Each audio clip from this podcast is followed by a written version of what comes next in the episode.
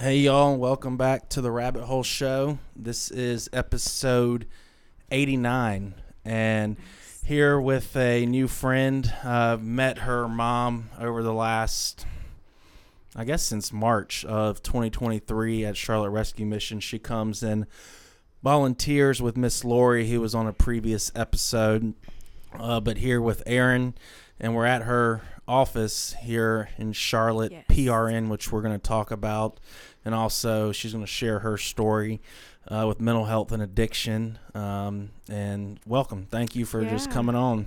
Thank you for having me. This is my first time doing a podcast, so I'm not gonna I'm not gonna listen to it because I hate the way I talk. But glad to be here. Glad to have you, and Yeah. we've been uh, trying to get this for a little bit because Yes. Because you had a child four months ago. Yeah. Actually, four months tomorrow. Four months Yeah. tomorrow. Congrats. Thank you. So I know you're tired. I am tired, but you brought me coffee, so we're good. We're good. yeah. Um, and I've driven by a lot and seen PRN, and then since working at Charlotte Rescue Mission, I've heard some of the guys talk about PRN. So I'm excited just to learn more Yeah. about what you do and about PRN as um, a whole. And then also found out that the gala I'm going to tomorrow night, y'all are kind of like the incubator for the Emerald School, We are. which is a school here in Charlotte. Um, and it's just teens, right? Or is Yeah. um, struggling with Mhm. addiction, but I'll let you talk more about that. Um, but yeah, just glad we were able to sit down.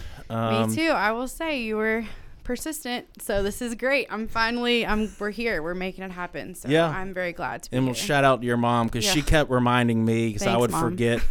Busy with school and Yeah. just, and I knew you were pregnant, and that's a lot. Yes, it was a lot, but she also, yeah, she stayed on our tail. So She did, Shout so- out Terry. Yeah, shout Lori. out Terry and Lori, Miss Lori. Yeah, Um, and I love seeing them. Generally, every weekend. Sometimes it's we'll miss a week. Um, yeah, but the guys love having your mom love and Miss. Lori and just Cody's crew there.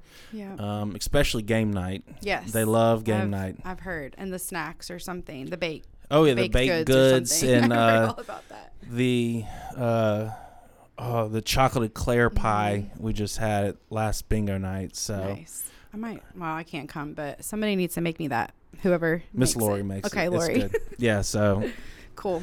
So I'm gonna let you just start and share your story and um, just have a conversation as always. Um, and I like to have these raw um, and nothing prepared. Um, yeah. because everyone whatever you're going to share is needed to be heard by someone Yep. and we all have a story and struggles and we're not alone Yep. but we feel like we're alone We when we're in the midst of our dark days Absolutely. so you sharing your story will help someone that's in their dark day and thinks that they're alone or a family member that has someone struggling can have some hope knowing that their daughter or their son that's struggling there is hope for them Absolutely. to come out on the other side and Yeah. there are resources like PRN Lots of resources. Yeah, for sure. I think we miss out on knowing what all is out there for support and resources when we're in, you know, the height of our unwellness. But um all right. So I'm trying to think of where I want to start. I know, and I always say that if my story reaches one person, that's just the one person that needed to hear correct whatever. because then that one person could share it with two people yeah, and you know that is going to keep trickling yeah, to reach more than just that one individual. yeah. But whether it helps one or a million, you've at least saved one life, and that's one life saved. Okay. I actually think I want to start a little bit about what I do because it really ties into my story, you know, what I do currently. So, shout out PRN. Um, that's here on Seventh Yeah. Street and Charlottetown Avenue, kind of. Yes, kind of near CPCC, Boy Where I'm in school. Yes. So um, we are a peer-run agency, um, a nonprofit, and we support um, our peers on their journey to recovery from various things. So that can look like substance use, uh, mental health challenges, incarceration, domestic violence, houselessness. Um, the list goes on and on. But everybody here, from our CEO down, has lived experience with those things. Um, and we have a lot of different programs, but the program that I work in is our recovery court program. So Mecklenburg County has five uh, recovery courts, and um, we get to step into the courtroom and step into that part of our peers' journey um, and just kind of advocate an ally for be an advocate and an ally for them. I work in first court, which is with mothers and fathers who have lost custody of their children because of DV, substance use, mental health. Um, and that is my passion because a lot of my story and a lot of what I like to share about my story involves being a parent, being a mother. Um, and the darkest and lowest point of my life was, you know, walking away from being a parent and um, in some some term, I guess you could say, abandoning my children, making a choice that the lifestyle I was living, the drugs I was using, the relationships I was in was more important than them. Um, and it's harsh. It sounds really harsh. But, it, but I mean, that's the reality. Yeah. Is, and for someone who's never experienced drug use and needing to get that next fix, I mean, it's a want, but at a certain time, it becomes a need just to yeah. function. Absolutely. And so, while yes, you are choosing the drug over your child, you don't see it that way. Right. Yeah. And I also know that there's a lot of shame attached with that. And so, when I share my story about being a parent in recovery, you know, I just I want everybody to know that we, you know, I felt a lot of shame. I've I'm still working through that. Um, because being a parent is such a blessing, you know, but I think being a parent in recovery and actually being able to experience that now, it just means so much more to me, um, just knowing where I started. But um, yeah, so that's what I do for work, and that's a little bit my story. So I, I think my first time I experienced, or I can remember experiencing mental health challenges, because for me, my substance use was a way of of coping. Um, I was self medicating, um, and I um, think a lot of people, as we talked before, yeah, and I've said on the podcast before, mental health goes hand in hand Absolutely. with not just addiction, but other struggles mm-hmm. that people have. But generally, I'd say 99% if you're in addiction, you're struggling with mental health. Absolutely. You, drugs are a way of coping. Yeah. And then I learned, you know, at a really young age, I think I was, let's see, the first time I remember self harming, and that was a form of actually, you know, cutting myself, um, was when I was just about to turn 14.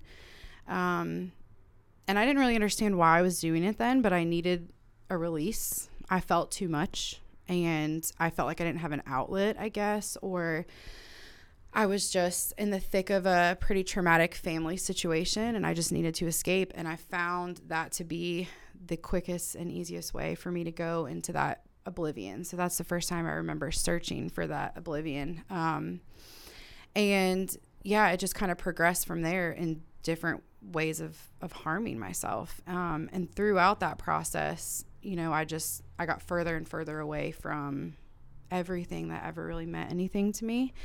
Um, and yeah, I mean, the drug use started, I think, before I even got out of high school. I mean, I know before I got out of high school.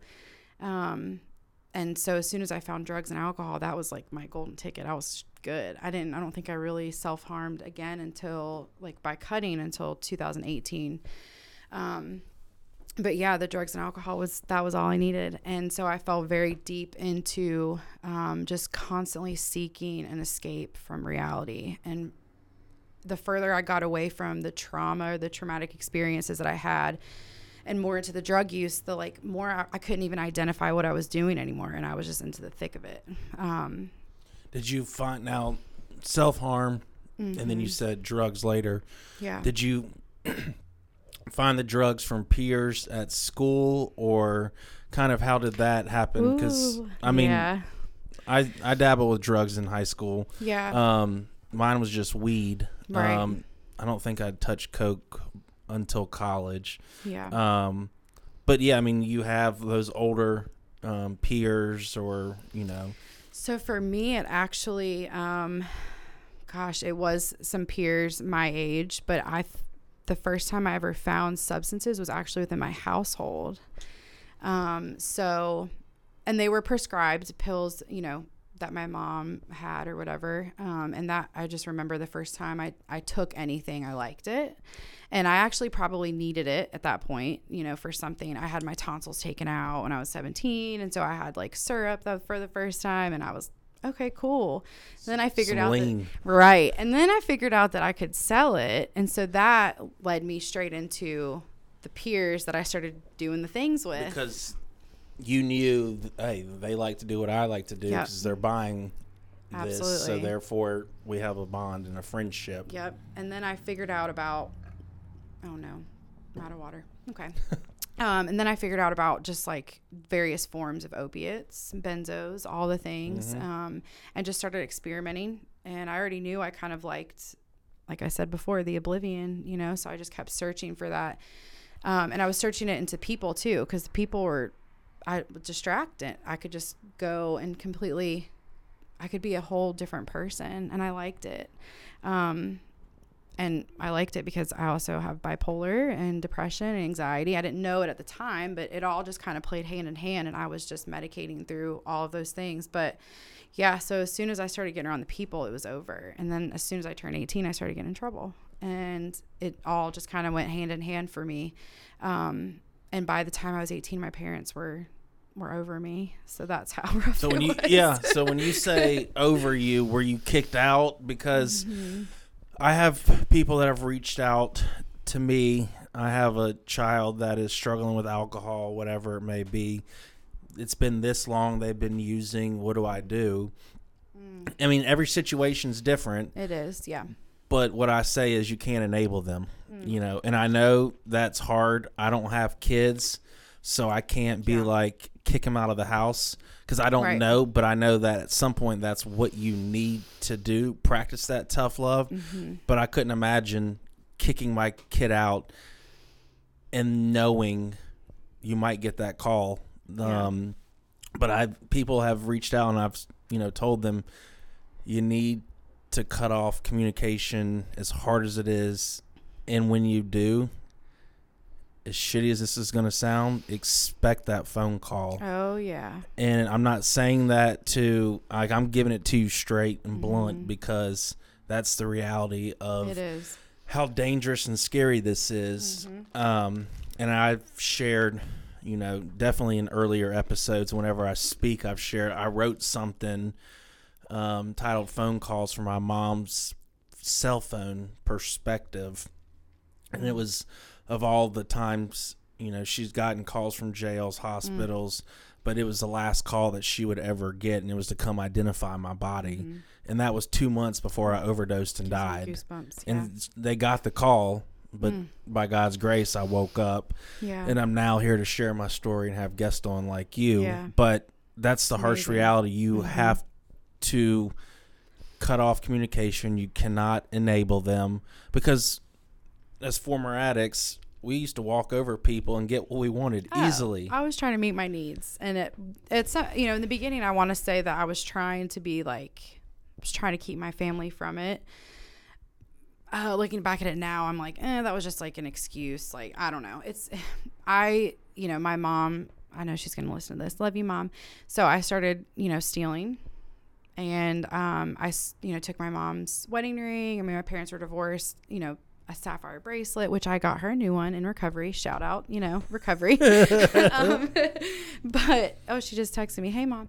So yeah, I mean, you know, I had always, I was, I've been a spitfire since I was born. You know, so like I have a mouth, and I, you know, told my parents, I can't wait till I'm 18 to get the fuck out of here. You know.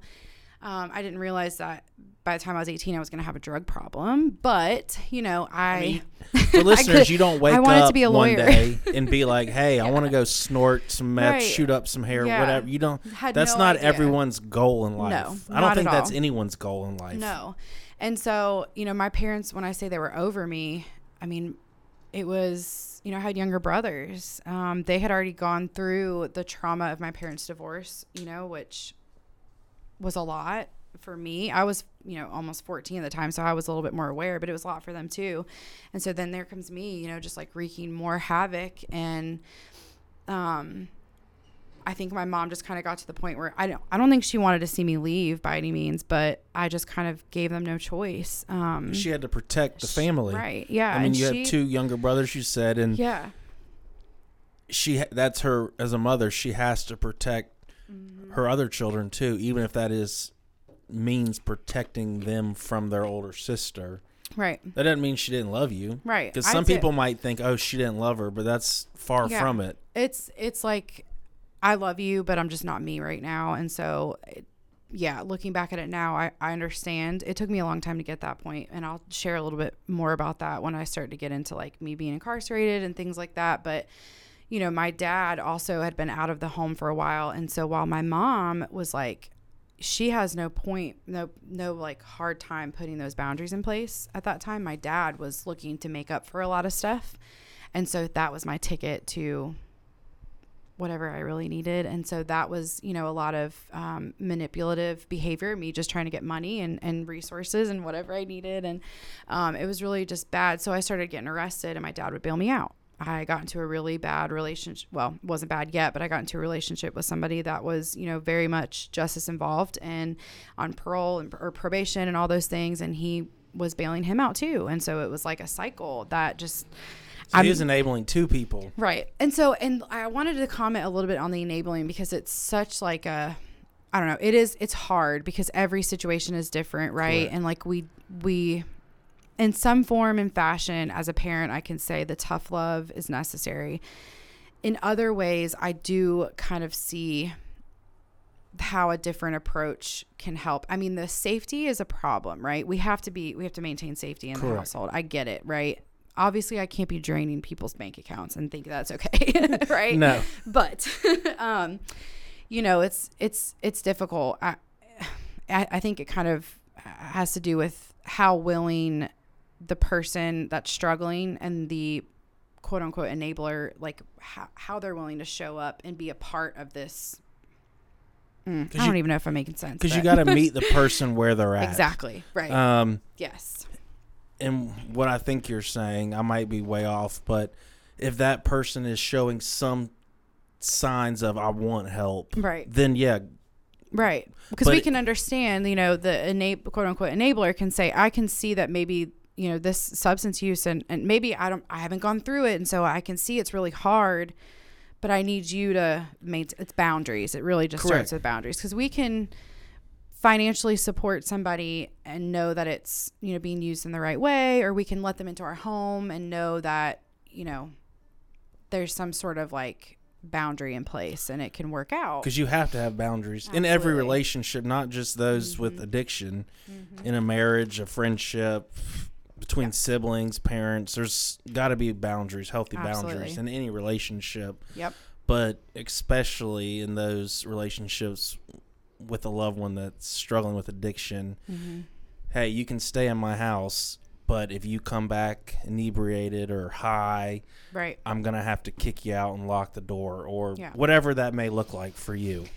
And I will say, I think I can say this now. My parents knew that I was going through some stuff, but they didn't really want to address just just how bad it was. And I know that in their defense that it was a lot, and I they didn't want to see their you know only daughter that was you know on varsity soccer and had straight A's and was going to college. Like they didn't want to really see that me for what I really was at that time, and so they you know felt like they were doing the right thing, but um, I just I didn't have boundaries, and so I just took advantage of whatever I could, unfortunately, and and that just kind of led more and more into um, gosh, let me think. you know, my the relationship I was in with actually the father of my two oldest children. Um, our lifestyle and what we were doing and, and how he was became very toxic and very addicting itself. Um, but it became abusive also. And so I found myself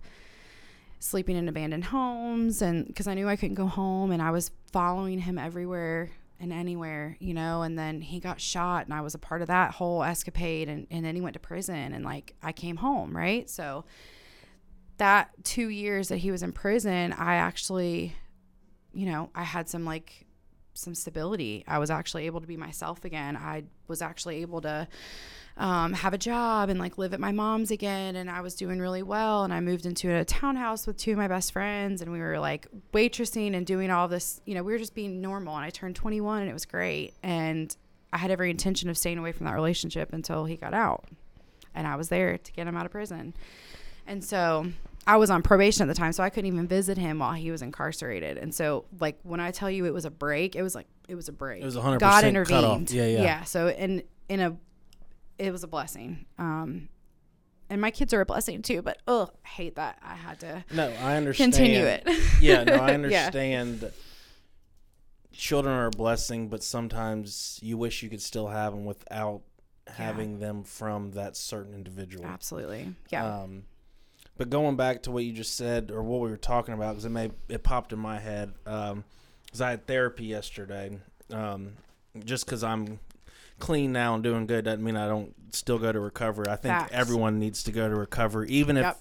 even if you have nothing to talk about, go for a check in. Right. You know, you don't need to go every week, even every month. I, like now, I'm going. It had been quite a while, but now I'm gonna just go like every three months to Mm-hmm. keep that check in.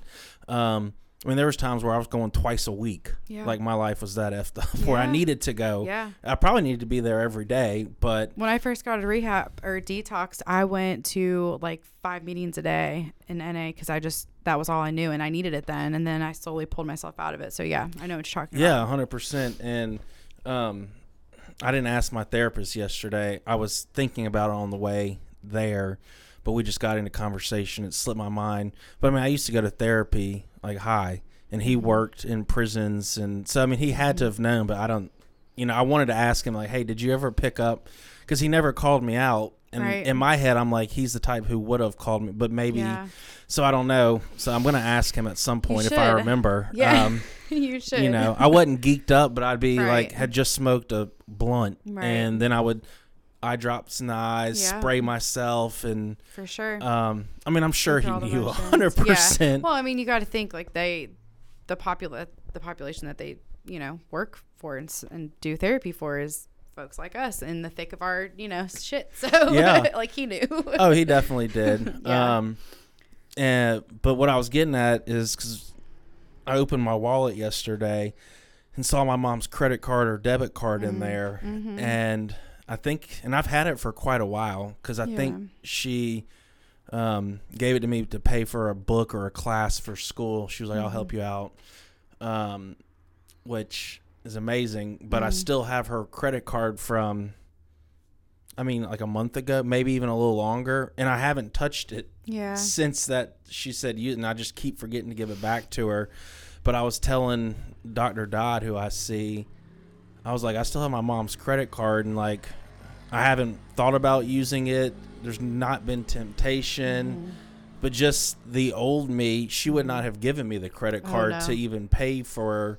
Um, a class or I mean I wouldn't have been in school, but you know what I'm Oh, saying. yeah. And I was like just the fact that I have money in the bank now to where I can buy my own stuff. I'm not Yeah. having to make excuses as to why I need money. Yep. And you had trust again. Like she trusts you enough Mhm. to to let you. I'm sorry for interrupting you. No, did, no, it's it's it means something. Like we, I want folks to celebrate. Even the the people that I support, I tell them like those are big wins. They're small things, but they're big wins. Like Oh, it's just huge. to know that we're in that place now where we're trusted. And you know, same with my mom. There's been situations like that. You know, since I've been in recovery, that I'm like, oh wow, this would have never happened before, or if it did happen, I would have been in another state because that I did that once. Got arrested, still don't remember any of it because I was on Xanax. I mean, there's just things that was just where my life was, and now it's just it's full circle, so it's cool. and it's nice that life now we can sit here. We're having coffee, so we're on a little Mm-hmm. Yep. upper, you know, coffee. We got some espresso shots, yeah, because I've been up all night. but it's not right. you know the We're coke the meth the- Mhm. and we're able to have somewhat of a peaceful life i mean we have our struggles you have a four month sure. old baby lack of sleep different but Yeah. it's a normal part of life Right. whereas the abnormal that we used to live in and out of jail institutions on the run whatever you Yep. name it and we thought that was normal when yeah, It was not normal at all. It wasn't. And like that little, you know, break that I had was just so important towards my story too because, you know, after going back to being so good, I started to find myself, you know, like seeking um the chaos. so it was like, yeah, it was a great break and I was able to really kind of like rebuild in a sense, but I was still not really accepting the the trauma that I had already endured and I had no idea what was to come. And so it was just like when I started seeking more chaos, I should have known then that like, oh, something was not right and I needed more help, but I was like, we and so I mean, chaos was fun. yeah, and I it, saw it too. It was I mean- safe. I was comfortable with chaos. I knew what to expect, and I knew how to how to interact in those environments and those settings. And so it was like, the piece was cool, but I'm like this is boring. Yeah, I mean, because I'd be in neighborhoods that no one should go in, right. and I fit in there. Right. I knew how to act. Yep. I'm a white middle class Right. male, and Yeah. I'm in a neighborhood where a lot of white males would get shot and Yeah, killed for and sure. left in a Or body we bag. would just get looked at differently because it's just yeah. we're not the popular. Like it's just yeah. but, when I went in there, they knew who I was, and right, and they respected me, which I was like, okay, cool. It felt that felt good and some too. of them and some of them feared me even, right. Yeah. which I really liked yeah. because I wanted males, guys, Mm-hmm. to fear me, and I wanted girls to love me Yeah. because I didn't love Yep. myself. So I Me knew, if I knew a girl loved me, Yeah. Mhm. it was good because Yeah. I was so codependent. Me too. and I and I wanted guys to fear me because I didn't love myself. Yeah. And if I could put, instill fear in you, that had was a power, win. had I control, like, and I all talked about this in therapy yesterday. Yep. I mean, we've talked about it before, but we just revisited because he was like, "How's your anger?" And I was like, "I mean, I don't really have anger anymore, Lucky. unless if I'm on the road. Sometimes, you know." sometimes I'm always angry. Someone will flick me off or something, and then I'll want to rev that engine and go follow them. But then I just say a quick prayer, Mm. and I'm like, but I used to follow people home and stuff. Like it was Yeah. bad. So yeah, and then so we'll talk about codependency. Great, because that's exactly where I'm heading with my story. Okay, So- good because I've talked about that with my story. Um. So yeah, he gets out of prison. Um. And you know, it, he was doing really well. I I was doing really well. So it was great. What do we have to worry about, right? And we like very quickly. Let's see. He got out. I think in it was May or June. Um, and then by September, I was pregnant with my first son, Michael. And but we were happy and it was good. And I had my family's support because, like you know, in his defense, he had spent those two years also in prison, but he was able to kind of what we thought address some of the things that he needed. Because there's to a lot of classes and There are. programs in Yeah, prison. And you have a lot of time to like he, you know, had his faith again and was like reading the Bible and he was, you know, connecting and he was just able to actually I like address some things that you can't address when you're out living life like on the streets, yeah, right. Looking so, in in the chaos. exactly. So yeah we're pregnant with michael. Um i got engaged. He bought me a beautiful he was working. I had a i don't know four thousand dollar engagement ring and my family gave him approval. Everything was really great. And then you know unfortunately i don't know how i'm going to word this but uh I'll, a narcissist can't sustain can't be consistent for long and so it wasn't long before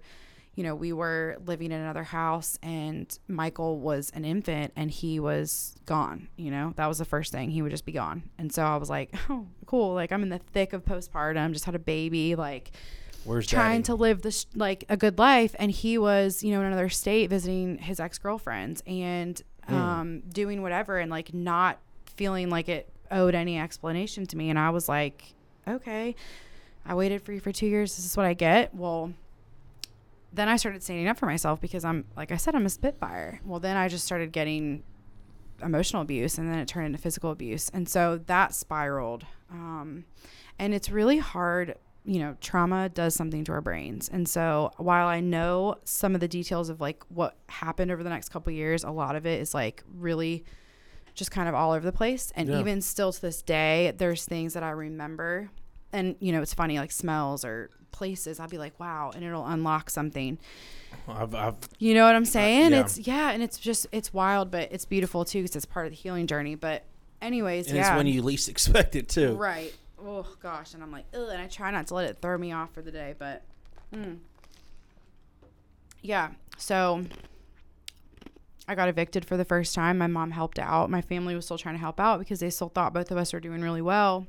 So they didn't know what that he was on the run in different or not on the run, but in different states. So they knew, but it was like, oh, we're new parents, and I don't know. That's that's part of like what I don't really remember. Yeah, My mom was definitely like, get the hell out of this relationship, right? But I, can did not. mom saying that right too. and i but i did not like i was 21 years old. You're i had a young. Baby. i was engaged. Like i wanted that life. I wanted that family really bad.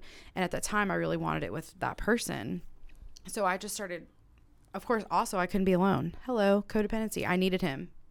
There Yeah, was no You would rather live like, in hell absolute hell. than be alone. right. And, I get that because that's yeah. And that's what i did. I lived in absolute hell. and hell. then a lot of times if you're not communicating you would rather fight absolutely than have no communication because you're at least right communicating even though it's Yeah. hell and yeah to- very very very toxic but I was, you know, also getting physically abused like regularly. So it was becoming more of like I had no friends anymore. I had no resources anymore. My family was like they could not understand why I couldn't just leave him and I just really I I didn't know how to cope with any of it and I felt very small and a very like awful they instill life. fear in you Right. a narcissistic Mhm. and I lost to where you're like yeah. even if I walk out this door and he doesn't know right now, he will find me and, And kill me or whatever the Yeah, and he he did. That was exactly how the mentality was, is because he wanted to control me,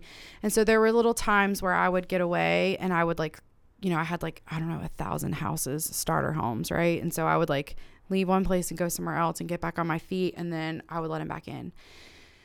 And then I got pregnant with Kason, uh, my second son, and um, I found out I was pregnant with Kason while Cody was in jail for the first time. I actually finally called the police and I finally pressed charges on him. Um, again, what was that like?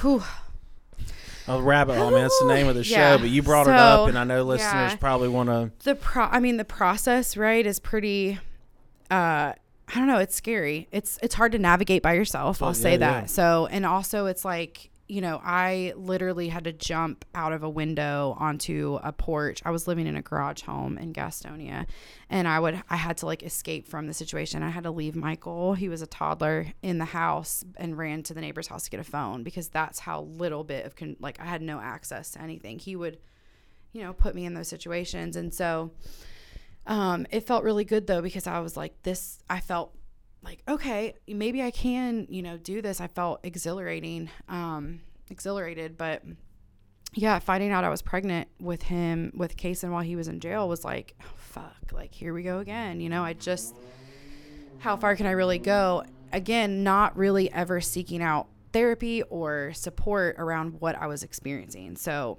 everybody knew that it, it was like that. I had a, a protection order or whatever. Um, but I would never go to the second court date. So they would be for a week, but they wouldn't be for a year. And so I was like, I felt guilty. I wanted my son, Michael, to know his dad because to him, you know, it was the world, right? But I just, again, Because he wasn't seeing what daddy was doing right. to mom. Yeah. He, he was too young to understand. And so, oh, let's see.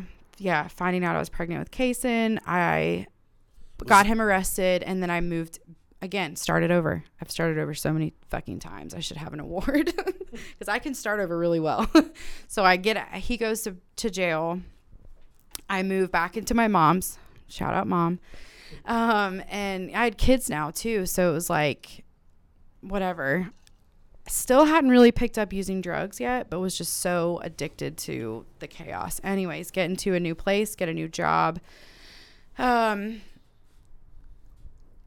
and the unwellness of their dad just really started to like spiral and to the point where like he was stalking me and he was telling me he was going to commit suicide and just trying any measure that he could to get me to like Because once in. a narcissist starts or feels like they're losing control, they go to they- the extreme. yep. Yes. And I've seen it, Mhm. you know, Yep. um, not in a relationship I've been in or, um, but I've seen it. Yeah. And yeah, you know, and then the way they word things, it's like, is that a threat? Are you Right.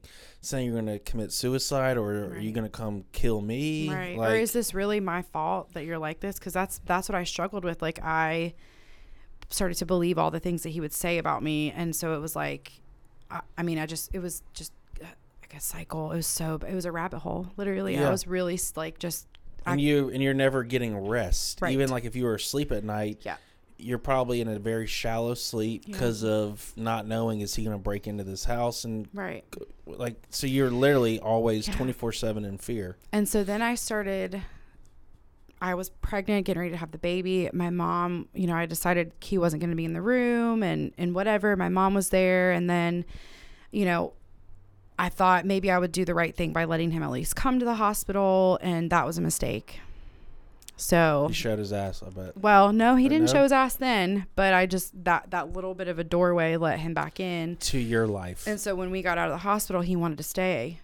Well, no, you're not staying, sir. Like you can go back to wherever the fuck you've been for the last nine months because I don't. I wanted you to meet your child, but And, and I thought I was doing the right thing. I really did. I wanted I mean it to, shows you have a good heart. Yeah, I guess. Like I will say that. yeah, yeah, and you know, I don't know. I I, I want to think that it was the right thing at the time, but after I asked him to go, it just got worse and worse and worse, and I was feeling really good, and then the the second most traumatic thing in my life happened um, in April. So Kason was born in February. In April of that same year of 2016, um, where he did actually break into my house in the middle of the night. And I woke up at like one o'clock in the morning and I made my son a bottle and was gave it to Kason, fell back asleep, and it, what felt like five seconds later, I woke up and he was on top of me. And he had come, he had rode a moped scooter all the way from South Carolina um, to my house and, And, came and in a you're in back window. Yeah, well, act- at this time I was in Mount Holly.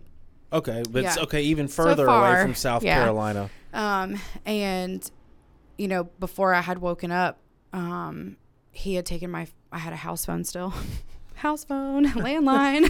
Yeah. Um, but he had taken my keys, my house phone, and my cell phone, and so false had put them imprisonment and kidnapping. Absolutely. And so that night was the mo like the worst night of. Well, I don't want to say the worst. It was it was awful. How long did that last? I'm sure it felt like eternity since you were being held f- against your will, but yeah, the time by the time he left, it was like eight or nine in the morning because I was supposed to work the next morning. Um, and my girlfriend who lived nearby was coming over to watch the kids for me, and so she, um, I guess texted me. I can't remember exactly. It's like all so foggy, Yeah. but she, you know, he found out that she was near, and he like. I, I don't I think I texted. I don't know. I tried to escape multiple times a night, and he just always. There was n- no way. At one point, I was you know, sitting in the in the kitchen and um like he would he would like hit me, he would punch me in the face and then he'd be like getting a bag of frozen vegetables out of the freezer and putting them on my head.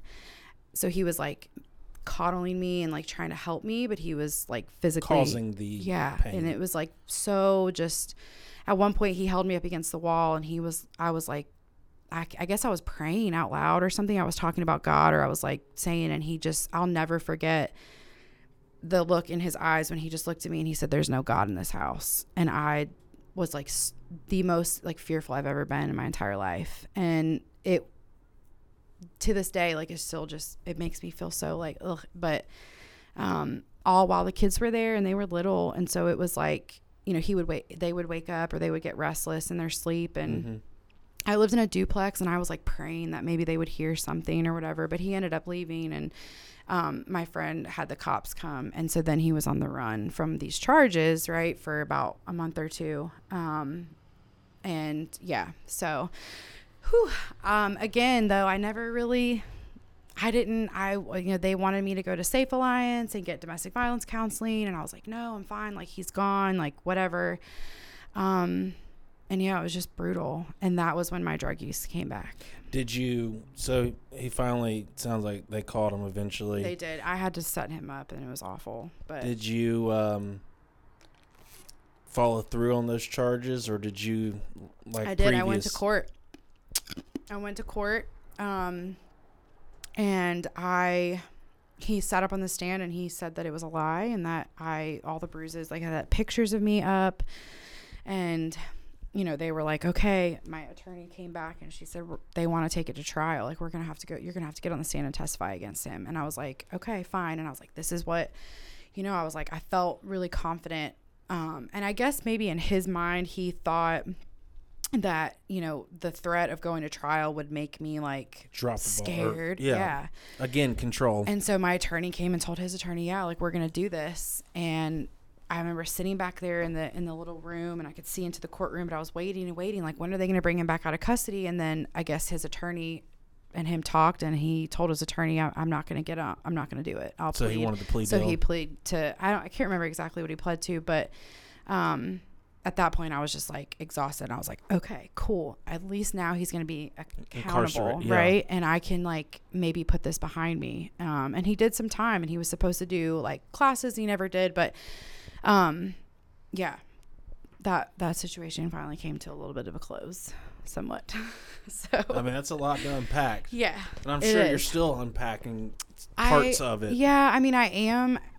I I have boundaries now. I know how to put boundaries up. I mean, I let the boys have um, what little bit of relationship they can with him, but I know what, like, I have. I have very very set stuff. You have to be rigid. Absolutely. And you can call me because his favorite thing to do now is say, like, oh, are you on drugs again? You know, because he's just trying to pull anything. He's he trying to get you. He's trying to Yeah. set you off and get you to react. Absolutely. The and best thing to do is just, keep it about the boys. Yep, exactly. And that's exactly what I try to do. And, you know, sometimes it works, sometimes it doesn't. I hope, you know, that he can get help and he can get his life together because he hasn't been able to still. He doesn't have a job, he doesn't have a place to live, he's all over the place. My hope is that he can find that. You know, I don't want anybody to suffer. Even this person that, you know, traumatized me and put me through hell, I still want him to get get the help that he can get and get to a better place. Because drugs, addiction, mental health will make you become yeah. someone you're not. Absolutely. And yeah, I mean, I want everyone to be happy and enjoy life. Right. We all deserve a second chance, Yeah. sometimes third, fourth, fifth, a hundred chances. So but at some chances. point, you got, like you said, you got to have those boundaries. Yeah. And you know, there's different types of boundaries, but Yep. rigid boundaries are needed. Yeah. But you, that doesn't mean you don't want the best for that Right. individual. Yeah, because I mean, he, he's, I don't know. I want my kids to have to know that their dad was able to get their life to get his life together. Yeah. That's my hope. Is it going to happen? Probably not. And okay, but I think that for me, the closure that I needed was just accepting that I'm only responsible for for my healing, and I cannot fix him, and I don't. You know, I don't have to to give in. I can hold my boundaries and I can wish the best for him, but I have peace. I forgive him. Um, it took me a long time to get to forgiveness. It took me like um, getting in recovery to forgiveness. I'm sure. To yeah. um, but I was angry from that moment on because I had Oh, I been bet. pushed into a corner for so long, and so when I came back out of that situation, I came with like vengeance, I was, I, in my head, I was like, she came with a vengeance. and I was a like, I was the abuser. So I don't know how much time we have, but I can No, go. yeah. So the I don't think people understand like so yeah, it's easy for us to say oh the men are like so abusive or whatever too, but you know, I can speak for myself and say that I I became I had I don't I don't know if I really knew it, but I was angry and I wanted to be in power and I when I got into other relationships, I I because you have felt so belittled for so long Yes. that you didn't know what it was like to have that healthy relationship and, you knew you did not want to feel belittled again i would assume so you knew you needed to be in control and I knew one damn thing for sure was that no motherfucker was ever going to put their hands on me again without like being close to to death or to have some sort of like severe reaction Correct, even if it was me. So I and I stood true to that. But I didn't realize how like toxic anger is and so it was just like seeping throughout me and like I said I started using drugs again. Um I was a single parent like I had two kids and and I was angry at one point at my kids because I was like I felt every time I looked at them I would see their dad or I would like have this and it's such a weird place to be in. I mean, I can talk about that and I feel like it needs to be talked about more, but that's that's some of the stuff that we go through as women at, at coming out of domestic violence. Like it can turn into that.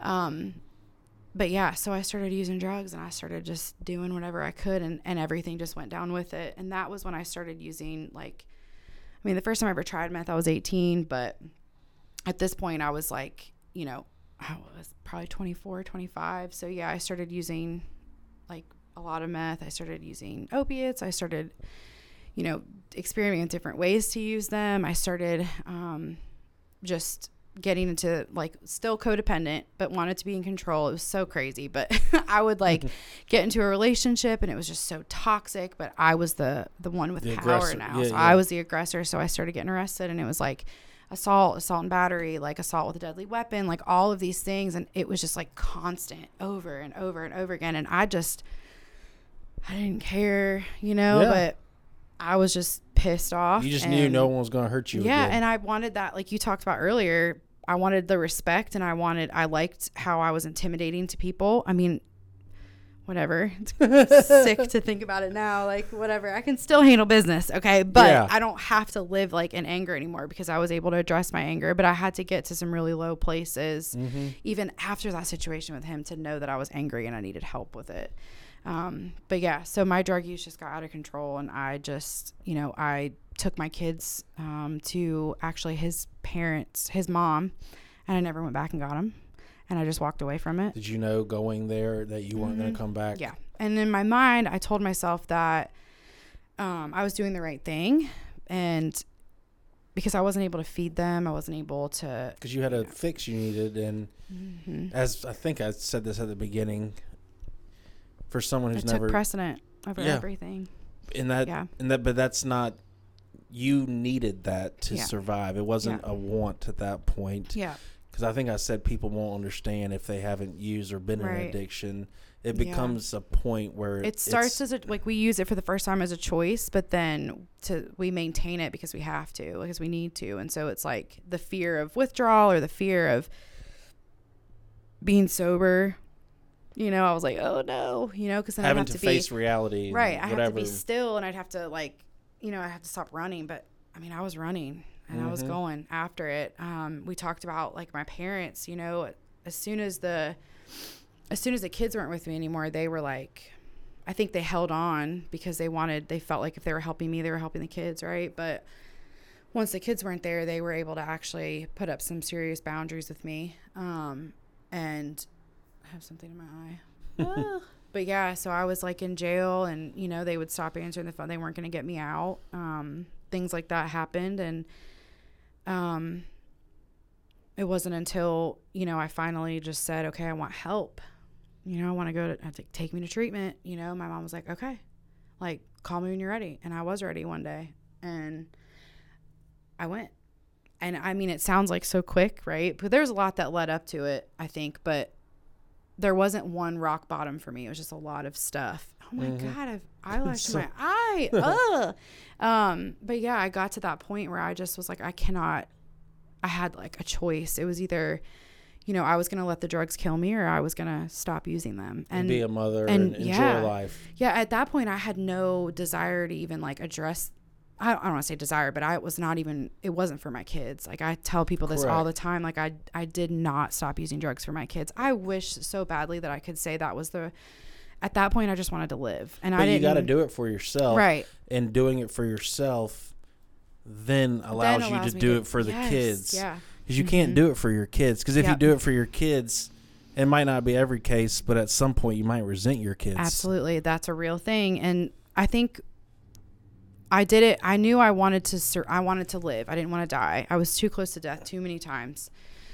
Um, and the drugs I was using were going to kill me one day, regardless. Like I don't know. I don't. I really don't think I would be alive if I wouldn't have stopped when I did, because it was just. I mean, there's fentanyl in everything now, so you definitely would not When have I- been here. when I was using, there wasn't fentanyl wasn't like a thing like it is now. I mean, hair you could still find heroin. You can't find heroin anymore. People are using it's fentanyl. People are shooting up straight fentanyl. Absolutely. Yep. I mean, I've talked with someone and they shot up a gram of fentanyl. I know. Yep. Eh, but like even a little sand speck can kill Mhm. an individual. Yep. But your tolerance grows. Absolutely. And this individual shot up a gram of fentanyl. Mhm. I mean, I know, for non-drug users, I mean, that could kill. I don't know. How, right. there was a, an arrest. I think it was Cherryville or a couple weeks ago. They found 98 grams of fentanyl that Mm. could kill 45 to 60,000 people.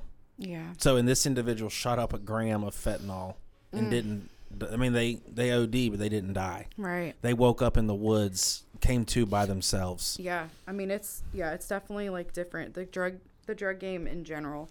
You don't excuse me, you don't know evolved, what you're getting. but I mean, you just don't. You even, really don't. Even know. weed is laced with fentanyl. Mhm. You got twelve year olds smoking a little joint for the first time Oh, and God. dying. I know. It's I sad. know. Yeah, so I think about that with my kids all the time. I'm like, ugh, but thank God that I've been through what I've been through so I can talk, like I can have those conversations with them because they're I think they're important. I wish you know that my parents would have had a really raw and honest conversation with me and not swept some stuff under the rug. Like, you know, I don't I don't want to say that would have made the difference, right? Like it's not their fault by any means, but you know, it would have it would have been impactful in some some sense. Correct. But I don't remember where I was talking. I mean, just like before. mental health, even like Yeah. our parents didn't talk about mental health, but that's because mental health wasn't really oh, God, talked about no. much. And just like drugs in the 70s, 80s Mm. were pure. Yep. Not saying it was right to do them, But they were but it was different. it was different than now. So I can Mhm. understand why they those talks weren't really had. yeah. Just like mental health wasn't really talked about. And Yep. So And, and, there'll be something with our kids that we won't talk about that we should have that Right. they'll be struggling with, but it's Yeah. something we either it's normal right now Yeah. or we just never dealt with that. we do the best we can with what we have. My parents were doing the best that they could with what they had. There's no and manual. It's like, yeah, we, they, you know, I don't, I don't have any ill feelings at all. You know, it took me getting to recovery to understand why my parents were the way that they were, and I actually said thank you for that. Um, you know, all of it. To me, I tell my mom this, like m- my mom continuing to answer the phone and to, I mean, even sending me money for food, like when I was literally homeless and, Mhm. and not able to even like put food in my body you know she she said say no but if she would have kept doing it like she was interfering with god's plan for me god god had a very clear direction about where i was going and when my stopping and breaking point was going to be and every time somebody interfered with that it was just prolonging getting to like That rock. his yeah his, His- plan and his exactly. desire and his decision or, or or whatever for my life and so i told my mom thank you for that thank you for not answering the phone i mean even though i did get out of jail that last time my you know my my dealer came and got me out or whatever and i kept using i had moments where i knew i was ready to stop but that moment when i actually did my mom was the first person that i called and i went and i did it and i worked my ass off Yeah, it doesn't happen get- overnight. No, it doesn't. And it was scary. I think the way that I explain it to folks now is like I was on this like a merry-go-round, like on the playground when we were kids, right? We get really fucking fast. And it was Yeah. like so fun in the beginning. So we're like, we, And they were like, oh shit, okay, this is like really fast. And it's like, how the fuck am I going to get off? And you have no, like, at that point, you're spinning and you can't see what's going on Mhm. outside of you. You have no idea what you're going to land on, if you're going to land, whatever. That's how like my unwellness was to me. And so taking that jump was the like the hardest thing I've ever done and I didn't know what was going to happen, but I just took a chance and I just jumped and I landed and it was like really rocky for a long time. Sure. I drove all the way from my mom's house in Belmont to my dealer's front door in Monroe and I So didn't get out of the hike. car, but you know, it's like I I told myself I can't do this. I'm going to go. And then I sat there and I was like, no, like I I think I had like weeks at that point.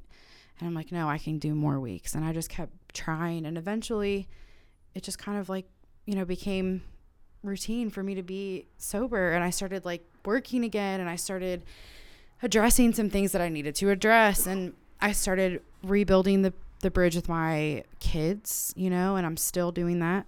Um don't let anybody tell you that as soon as you stop using drugs, it's all going to be okay because it's not. it's Mm-mm. not. um, it's going to be really, really scary and it's going to be like up and down, but it's possible. I'm in the best place today that I, I could be to address the things that are going wrong in my life. So it's like a year ago I couldn't handle things today like I could. It's just like you you just you have a perspective change and everything Mhm. just kind of starts making sense. And so I get to do this work that I do um, professionally and use my story, you know, and there's even some that I didn't share today, but it's like those are the parts that that mean a lot. I don't want to say a lot. They just they they're important to me Yeah. now. and it's your am, so story and it's my truth. um and you've overcome a lot. Yeah. And just Mhm. like we have similar stories, it's still very different. Right. Because, like as you said, you like I didn't have one rock bottom. I had a lot of different points. And like for me, you know, some people would. I mean, they would look at both our stories and been like, "Well, that should have been rock bottom. That should have been." But it wasn't Like, for ooh. us. And for me, you know, I had to be found on a sidewalk and wake up off life support for that to be like, "Oh shit, okay, maybe Yeah. uh, I shouldn't be doing this." Yeah. Because I said that would never happen to me, and it did. Yeah, I You said know- I would never inject drugs, you know, and I'd never pick up a needle. God, the people that use needles to to do their drugs, I was like, oh, like, oh my God, they must Exactly. be really fucked up. Well, surprise, there I am. Banging. You know, like Yep. using toilet bowl water, and ugh, it's disgusting. just And- stuff looking back that's like was i really that individual right? Yeah, i was talking last night with someone i was like i just can't believe the person that i was Yeah. like i don't know who he was Right. Yeah. And then something else like I think is really important when we talk about breaking the stigma and the shame and all the things that come along with like the shit, right? Is that oh my god, no, that did not just leave my brain that quickly. This happens to me all the time. Hey we lost wow. it Okay, But it's it's going to come back. yeah, it'll come back, but ah, what was I going to say? What did you say right before? like we have different stories um yeah. like you had a lot of different um you were talking about the needle that was never gonna be you the sti- breaking the stigma I don't know. We That's lost- crazy. Anyways, it must not have been it must, yeah it must not have been um yeah, but but yeah i mean and it takes a village Mhm. um because there's a lot of people that come through the doors that I see at Charlotte Rescue Mission. I'm sure you see here. Mhm. They don't have the support Yeah. that we had, Mhm. and that doesn't mean our journey is less important or more Right. important. Both journeys are the same, Mhm. but when you have that support, it makes it a little easier. I just remembered what I was going to say. So, another thing that we don't talk about enough is like the mourning process of being in recovery. So, even though like the life I was living or who I was in the worst of my my time, it was like just absolutely unbearable. I missed her. I had to mourn the loss of her and I had to like go through that grieving process because it was what I was it was me. It's a part of who I was and like I used to feel so embarrassed and like shameful to say that I missed or yeah, I don't know. Like I, I thought I was gonna go back to who I was before and none of that. It's it's just healing and recovery is not the same for everybody. Correct. But there is like a point where I think we can all say like we have to really work through we don't want to do that anymore, but it was kind of cool or it was, you know, it meant something or I don't know. Because your brain is wired a certain way yeah, prior to drugs. right. and then you begin to use drugs and you do it for so long that your brain is wired differently Yep. now so you're never going to be that same individual that Right. you were prior Yeah. you're going to be a different individual Mhm. but that doesn't mean that you're going to be that beautiful have that impact Right. in recovery because you will and you yeah, can absolutely. but your brain's wired differently Yep. now because of the drug use Yeah. And so like I had to work through that too because I still wanted to self-sabotage. I still wanted the chaos in some forms and I had to really like put that that feeling of like seeking to rest. Like I had to learn to be good where I was and to appreciate the parts of my journey and and where they led me to and even though it wasn't always fun, it was part of, you know, why I am the way I am now. and Mhm. it all means something. It all comes first, full circle, and just like sharing your story, that one person that needs to hear it, if it, reaches the one, I'm cool, That's fine. yeah, That's all I can. I can say I did. You know, it means something. What I've gone through means something. my story wasn't a waste right? and I'm still here and I have purpose. Yep. And part of your purpose is to use your story to help that one individual, Yeah. or it might be that million, but Yeah. at least that one individual. yeah. Um, so as we wrap up, I always ask guests, what advice do you have? And you've given a lot of advice, but you know, what advice? Maybe a couple um, for a woman or even a male, a man Mhm. dealing with um, a partner, um, a spouse um, in that you know abusive relationship that has that narcissistic uh, Mm. partner, and then um, so advice for that because I know someone listening is going to be dealing with that, and then just advice that you have um, Mm. that listeners can take away, whether it's um, getting out of addiction, whatever, but something that just helps you day in day out that you either learned from your mom, from rehab, whatever it Yeah. may be. But just those two things, I'd say, as we close. Mm, gosh, the DV part is so, it's so like complicated. I, you know, sometimes it's Or maybe words you of know, you're- wisdom. Yeah, like you're worth it, right? Like you're you are enough. I know that that's so cliche, but sometimes we just need. Mm, actually, I'm gonna say this for all of the things. Just give yourself grace. Grace. We as people can give other people grace. I mean, there's no right or wrong way to do anything, and that you know if we can just show a little bit more acceptance, a little bit more like love, radical love, loving accountability, all those things like they matter. Don't be afraid to have conversations with people. If you see somebody that's like using substances or they're experiencing homelessness, like we don't need to be afraid. Like we all go through stuff. And sometimes just saying, "Hey, like how are you?"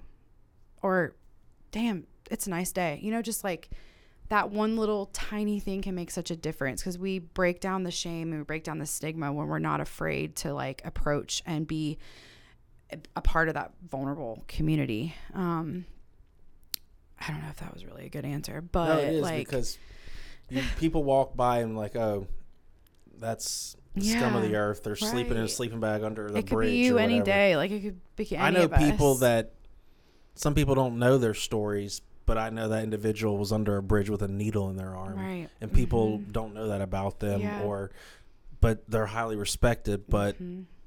they were Right. under a bridge with a They- needle in their arm at one point. we've all been through shit and like just because we don't look like what we've been through doesn't mean it didn't happen like i tell people all the time yeah i used to be a, an iv drug user and they're like no you weren't yeah i, I was like i really because you don't fit the what because i don't qu- fit the quote unquote right. stigma. so we're not we're not really doing anything by saying one popular like that a drug user has to look like that or a homeless person has to look like that. I mean we're just it's There's it's CEOs of big companies that fall on absolutely. um, hard times and end up homeless and yeah. it there's no um, um, prejudice Yeah. or um, you know mental health addiction can hit every any zip code any race any bank account yeah. type of individual yeah. from the poorest of poor to the wealthiest of Mhm. wealthiest. Yeah. It doesn't matter Yeah, so I don't know. I mean, I just think that the way we show up for people, you know, we I I shared a thing on Facebook actually. It just came to my mind, so I'm going to read it. It's a quote and it just really like hit me in in so many different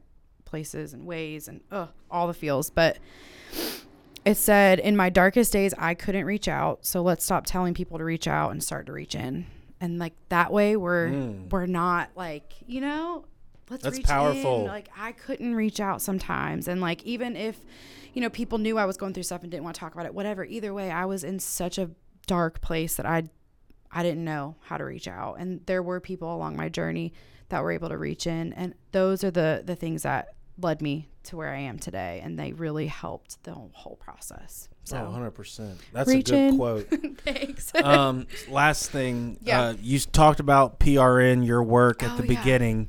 Uh, for listeners, what is PRN kind of as a whole, a little bit, and just the resources that Mhm. PRN Mhm. has um, Yeah. for individuals listening that either need help, know someone that needs help, or Yep. even want to, you know, you said nonprofit, you know, you know, donate, help in some way. Yeah, yeah, for sure. So we are the Disneyland of like resources or, or the Disneyland of, of providers is what uh, one of my coworkers always says is because we have so many different programs, whether it's employment, basic needs, recovery classes, recovery groups, um, one-on-one support, or just the, the space to just come here and be whoever you are, wherever the fuck you are in your journey. Like there's no right or wrong way. Um, everybody's accepted and welcome here.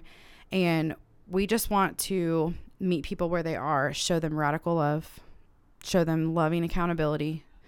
Um, yeah, I mean, it, there's so many things I'm missing. Hope no one from PRN listens to this, but um, They will. yeah, so we're our recovery hub is open from 8:30 to 3 on Monday through Friday and that it is a drop-in center so folks can just come and they can participate in our groups and participate in our classes. They can. So Joe Schmo off the street Mhm. can come in. And he can literally say his name is Joe Schmo. Yeah. We don't even care what So there's it's Yeah. not a outpatient, No. inpatient. It's so it is a drop in. so someone run. out there maybe. And you said it's a hub for anything, so it doesn't have to be addiction. is No, no, no. Yeah, for sure. We were founded through mental health. Our CEO, um, 16, 17 years ago, came into sh- this county um, and realized that there wasn't something like this for people who are identified with mental health. And so we started there, and we know that all of it runs together. So it's like, but yeah, so anybody, whatever you're going through, there's somebody here that's probably been through something similar. And we just want to, we just want you to be you and, and just be here with us. and it's um, free. it's free. It's on Seventh Street, kind Yep. of near Charlottetown, near the Yeah. what's that uh, football stadium? Um, behind CP, we'll Yes. say. Yeah, it's 1401 East 7th Street in Charlotte. Yeah. Um, and so they can drop in. Uh, what's y'all's website for people to Mm-hmm. it's check out? uh, promiseresourcenetwork.org. And so, yeah, they can check us out. We have a peer run respite, which is a um, an al- alternative to hospitalization for people who are experiencing a mental health crisis. It's a um, unlocked um, therapeutic environment where folks can, um, yeah, just stay for up to 10 days, um, receive peer support. It's very self driven. We don't regulate medication, all the things. Please definitely check that out. Um, it's but they do need new to call and kind of go through a little bit of a call process Yes, there is a process. It's not, we're not a, neither our hub nor our respite is a crisis center, um, and we don't let people call for people. So if your, you know, attorney or your counselor or your ACT team or whatever it is says, "Oh, I'll call that," no, we want the person to take the to have the voice and the choice Correct. to be a part of their services, whatever it looks like. Um, so yeah, so there's a lot of different ways much people stuff. can get plugged in, get the help Mhm. they need yeah, for mental health, addiction, whatever it whatever may it be. is, yeah, Cool. Yeah, Um, well, thank you, us. Erin, You're for sitting down, uh, taking time to share your story and thank you. um, you know, share a little bit more about PRN and what y'all do here, For what sure. you do here. Because I've heard of it, but I didn't know it was more than just addiction, mental health. oh it's gosh, yeah. everything. everything. Um, So Mhm. it's a good resource to have. Um, as. Charlotte grows, where there's going to be more needs for people, um, and this is a great place. So thank, you. Um, Thanks. I'm so glad I got to do this. me too. it it's had been a long time out. coming. I know. So, but it's been an honor to sit down and hear your Yeah. story and just learn um, You from too. you. So thank you. Okay. Thank y'all for tuning in this week to episode 89 on the Rabbit Hole Show. Um, again, Erin uh, with us here at PRN. So check out PRN. Um, come if you need some help, if you want to donate. Um, I know they could website. use that um, um, that help as a nonprofit here in Charlotte. But check out the website. Um, reach out to me, and I can get you connected with Erin and the team here. Um, love y'all. Stay tuned for next week.